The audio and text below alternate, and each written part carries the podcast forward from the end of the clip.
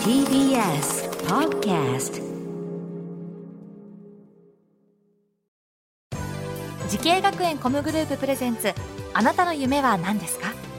この番組は滋慶学園 COMグループの提供でお送りします。自分の好きなことを仕事にしたい。でも資格は持っていないし高校では勉強づけ。私の夢を叶えられる専門学校があればいいな。あなたの夢は何ですか？滋慶学園 COMグループはあなたの夢を実現します。今すぐホームページを。滋慶学園 COMグループプレゼンツ。あなたの？あなたの。あなたの夢は何ですか？さあ皆さんお元気ですか？今回は私浜谷健二がお送りします。このプログラムは毎回人生で大きな夢を追いかけている夢追い人を紹介していますあなたの夢は何ですか？今日の夢追い人はこの方です。こんばんは。那須動物王国から来ました。堀吉野です。よろしくお願いします。よろしくお願いします。堀さん那須動物王国動物園から、えー、具体的にはどのようなお仕事されてるんですか？はい、私はえっと動物の飼育管理と、うん。うん。あとは接客業務を行っています。はい。あお客様の前にも出て接客もして。はい、え今年齢はおいくつですか？今22歳です。22歳。え飼育員になっては何年なんですか？飼育員になって3年経ちました。3年経ちましたか。はい。ああもうじゃあちょっと3年目ってなんか慣れてきたのかな？そうですね。やっと落ち着いてきたね、感じです。うん。はい、担当してる動物とかそういうのはあるの？はい、担当している動物は馬、ラクダ、ロバう。んとアルパカ、羊、カンガルー、トナカイなどう。んえっと、家畜を中心なお中心に動物を、えっと、飼育担当しています。えちょっと待ってちょっとびっくりしてんだけどそんなに数多く担当するもんなの？はい、しかも仕事をしています。なんか大変そうなメジャーどころばっか たんねえ。そうですね。動物の飼育員を目指そうと思ったきっかけっていうのは何なんでしょはい、えっと、私の実家の方に、うん。えっと毎年ツバメが巣を作りに来てえっと、そのまま子育てをしてうん。帰っていくっていうのを結構子供の頃毎年のように見てて、うん。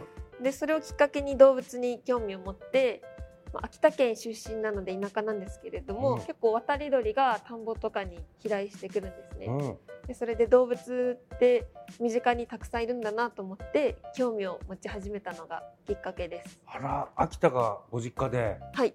なんか動物園に行ったりとかしてたんですか？秋田では。そうですね。動物園に両親や祖父母が連れてってくれました。はあ、なるほど。で興味を持ってで動物の飼育員になるために学んだ学校と専攻を教えてください。はい、と私が、えっと、学んだ学校は仙台コミュニケーションアート専門学校です。で専攻は動物園動物飼育専攻です。うん、動物園動物飼育専攻とかともうかなりね専門的に特化したコースですねこれもね。はい、この学校を選んだ最大の理由をお願いします。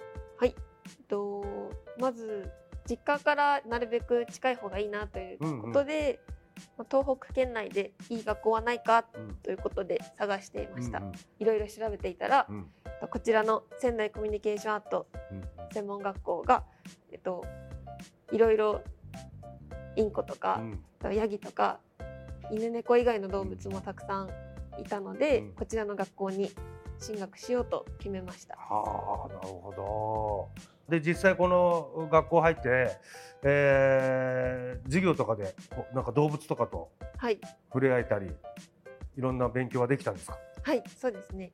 えっと授業を通して、うん。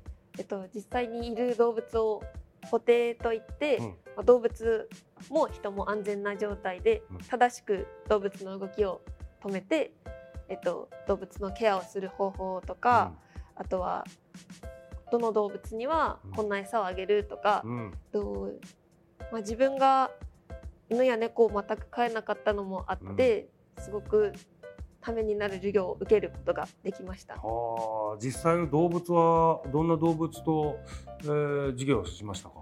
えっとそうですね。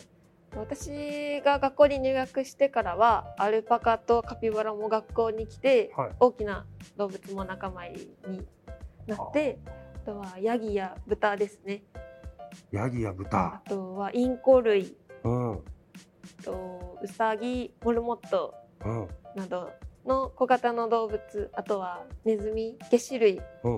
などいろいろな動物を勉強しました。うわそんなにこの学校でそんな種類の動物とい。ろいろ接することができて、はい、実際にその動物の飼育とかもする勉強とか。はい。あこれ座学とかもあるんですか？はい座学もあります。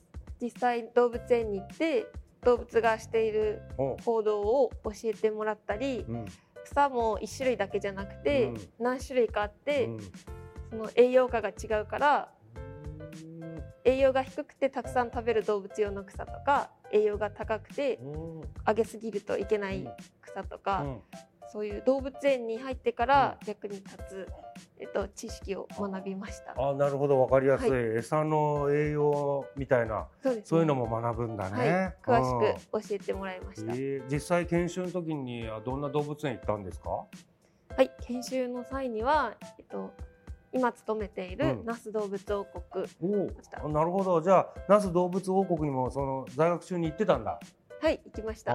社会人になって思うのはやっぱりなかなかまとまった時間が取れません。なので今のうちに行きたい動物施設にいろいろ行ってみて好きな動物について学んだり自分がやりたいことは何かを知ることが大事ですね。動物の仕事といっても動物をお世話する仕事だったり逆に動物を助ける仕事だったりいろいろ飼育することだけが全てではないのでやりたいことをたくさんやって経験を積むといいと思います。うん、なるほど、はい、実際ね堀さん自身もね那須動物王国行ってみてイメージも変わったとかねやっぱ見てみて決めたらいいんじゃないかってことですかね。はい。さあ堀さんこれからもっと大きな夢をつかむと思います。聞いてみましょう。堀さんあなたの夢は何ですか？はい私のこれからの夢は今よりもっとたくさんの人に動物の魅力を伝えることです。と飼育員になってまだ3年しか経っていないんですけれども、うん、とまだまだ勉強不足で未熟な面があるなと日々感じています、うんと自分の担当動物はもちろんなんですけれどもこれからは環境問題についての情報収集もしていってと生き物の魅力を伝える一員としてスキルアップを図って動物と環境問題地球のことについて皆様に伝えていけたらいいなと思っています。はい素晴らしいです。その夢ぜひとも実現させてください。はい。さあこの番組は YouTube でもご覧いただけます。あなたの夢は何ですか？TBS で検索してみてください。今日の夢追い人は那須動物王国の堀吉野さんでした。ありがとうございました。ありがとうございました。ありがとうございました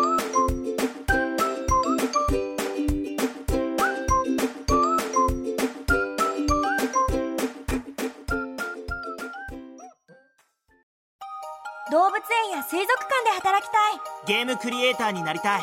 ダンサーになって人々を感動させたい。滋慶学園 COMグループでは希望する業界で活躍したいというあなたの気持ちを大きく育てます。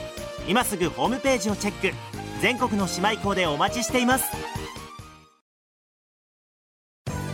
滋慶学園 COMグループプレゼンツあなたの夢は何ですか？